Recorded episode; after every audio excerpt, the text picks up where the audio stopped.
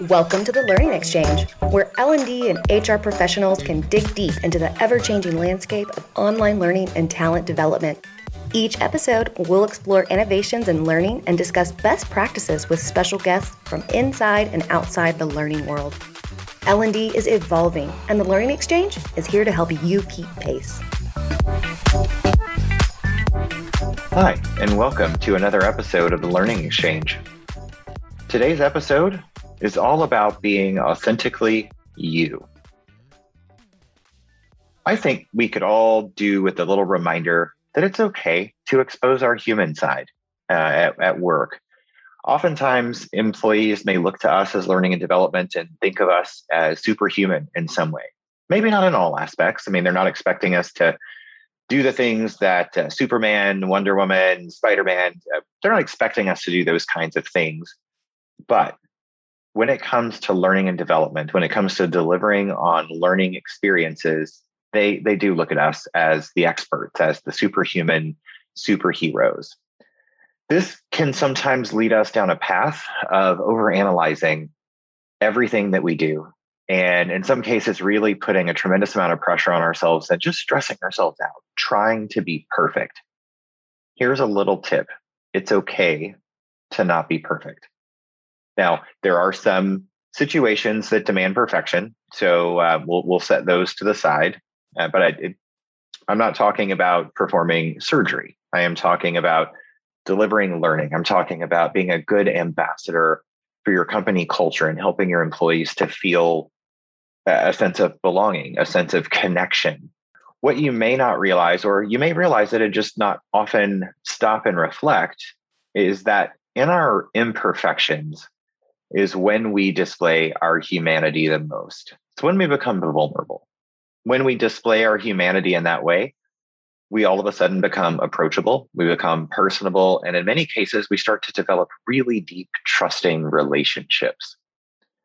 Now, it is very important that all employees feel that they are able to be authentically themselves at work and in life. Now, we may not be able to control what happens outside of work. Um, depending on our relationships with our coworkers, we may be able to serve as an ally in many ways, but there are certain things that are just outside of our control. But at work, we have a lot of things we can contribute to um, really just opening the pathways, opening the communication, and opening the relationships. We, as learning and development, have the power to lead by example and show our true colors. We are visible to all parts of our company. And because of that, we can really be a voice that serves as an extension of company culture in a really visible way. There might still be some company culture guidelines that would preclude you from doing certain things, like, I don't know, turning your hair blue. Um, but there are always ways that you can work around that to bring your authentic self to the party. Now, where possible, I have found that it's much easier when you can find ways to infuse little pieces of you into your work and into the work culture. And this can be done in a ton of ways. So I'm not about to set out and give you a checklist or a series of best practices, but rather I'm just going to be authentically me and share with you some of the things that have worked for me. Hopefully, that will inspire a discussion across your company. That'll inspire a discussion or an exploration uh, to see what you might be able to bring forward for your company. Now, one of the things that I've always done is I bring things that I like and things that I am passionate about into the office. Um, it, it, took me some time to figure out the right way to do this. Um, and then I finally just said, you know what, I'm stop trying to overanalyze. Um, you may notice in my background some things like uh, Mr. Potato Heads, which I am a very, very passionate collector of. Um, I might or might not be a really diehard LSU fan. Um, and, and I put that on display because I know a lot of you may not be, uh, but that's okay. It's our differences that allow us to see other perspectives. Um, I love elephants. So you can see these things are reflected in my background. They are reflected in every office environment that I've ever worked in because I feel like it's important for me to have those those moments that I can connect to and just remind myself to to kind of be in the moment. I, I always bring my optimism and my sense of humor wherever I go. And when I'm in teaching mode, I really dial up the compassion and the empathy and make a humongous effort to try and bring forward very personal anecdotes from my own experiences to really emphasize the content that I'm delivering. I'm an open book and I try to operate this way whether I am managing a team, whether I am leading a division, or whether I am teaching or just being an employee um, serving as a, peer for my fellow employees to to draw upon. Um, I will always be willing to share the not so glamorous stories as well and anecdotes. So, uh, right, like we learn by how we respond to change, how we respond to failure and mistakes. And so I'm really willing to open that up and bring that forward whenever I'm delivering learning um, and trying to help people connect to the concepts. Which leads me to the next thing that I always uh, support, which is do not be afraid to fail. This lesson has served me so well over the years. And it took me a long time to get my brain programmed to operate in this way and to allow myself to think like this. But what a difference it can make. Our companies don't expect us to be perfect. Now, there may be a high pressure situation. They may really, really talk about we should be perfect, we should strive for perfection. But at the end of the day, we are humans. Humans are not perfect. And so our challenge is really how do we navigate that process? Um, it, I've heard it, I, I can't tell you how many times I've heard it in the last four weeks specifically but a lot of people share the sentiment that it's really okay to fail as long as we failed fast and we learn. And that second part is really the key. We have to learn.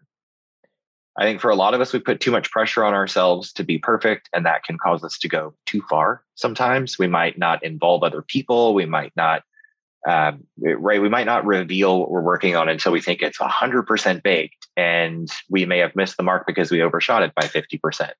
Had we maybe opened the conversation earlier, had we been willing to take that chance and put something out that's half baked or not a fully formed idea to get some uh, some reaction, some support, some buy-in, some collaboration, things might be very different.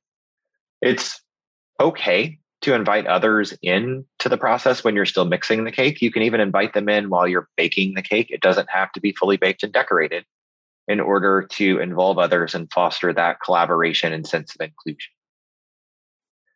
Now, uh, the next thing is really at the end of the day, people just want to be heard and seen and recognized for their contributions. Doesn't mean that you have to put everybody on a public stage and celebrate with these giant sweeping public uh, motions. Some people like the quiet kudos, but you're one person as a learning and development professional that has access to all employees in some form or fashion. And so we should channel this for the greater good.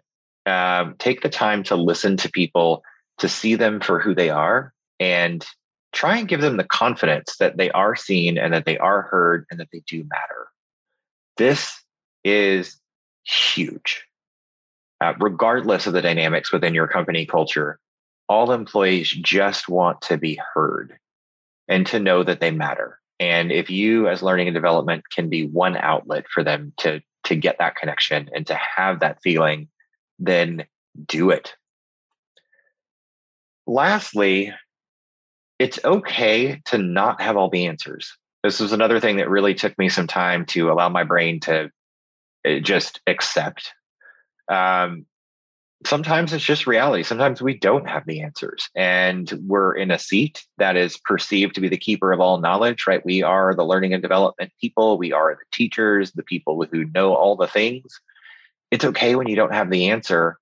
It's an opportunity for you to show that you too are human and that you too are still learning. And a great way to reemphasize that learning never stops.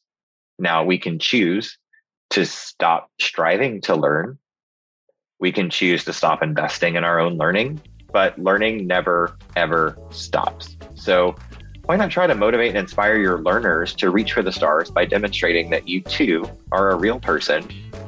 you have real pains, real struggles, real successes, real thoughts, real feelings, and are also not afraid to continue learning.